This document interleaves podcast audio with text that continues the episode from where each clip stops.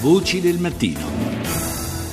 Alle 6.40 comincia la seconda parte di Voci del Mattino, ancora buongiorno da Paolo Salerno. Dal cyberbullismo agli atti di vandalismo, dalla violenza domestica all'abuso sessuale sono numerosi i casi in cui i minori, sia come autori o come vittime, possono avere a che fare con la giustizia. Per le forze di polizia si tratta evidentemente di un lavoro delicato e difficile perché spesso si tratta di situazioni critiche dal punto di vista sociale o psicologico ed è per questo che il Dipartimento della Pubblica Sicurezza e l'Autorità Garante per l'Infanzia e l'Adolescenza hanno messo a punto un vademecum per aiutare gli agenti a tenere un comportamento corretto. Al microfono di Paola Cortese, il capo della Polizia, Alessandro Pansa.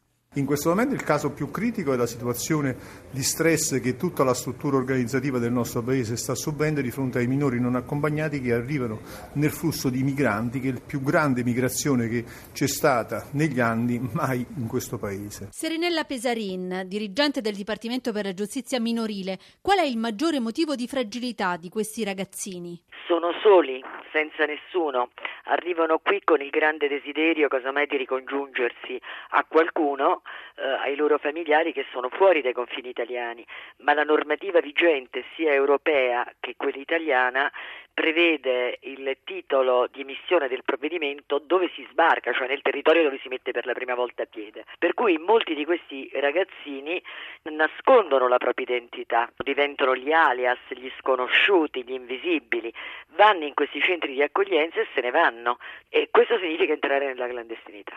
Si finisce poi per cadere in trappole e, e da qui nasce tutta la tratta degli esseri umani, nasce anche il commercio degli organi e l'avvio anche alla prostituzione. Quali sono i reati più frequenti che sono commessi dai minori?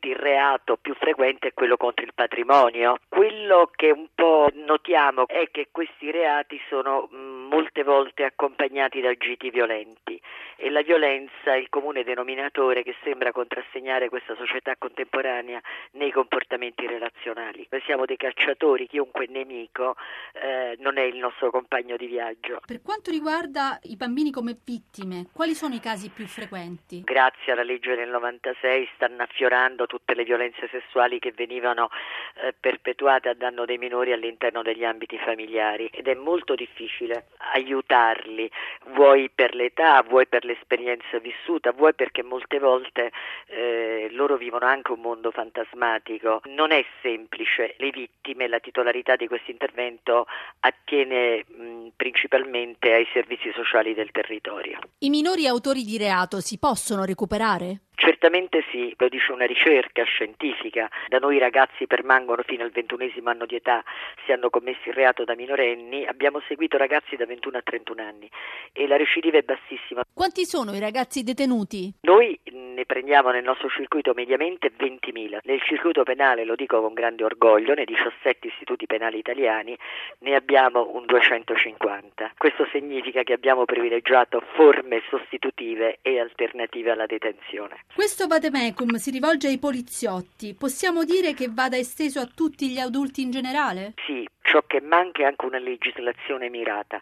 Allo Stato c'è troppa frantumazione, le responsabilità sono in capo a molte istituzioni, ci occorrono delle normative diverse sia a livello europeo ma anche a livello italiano.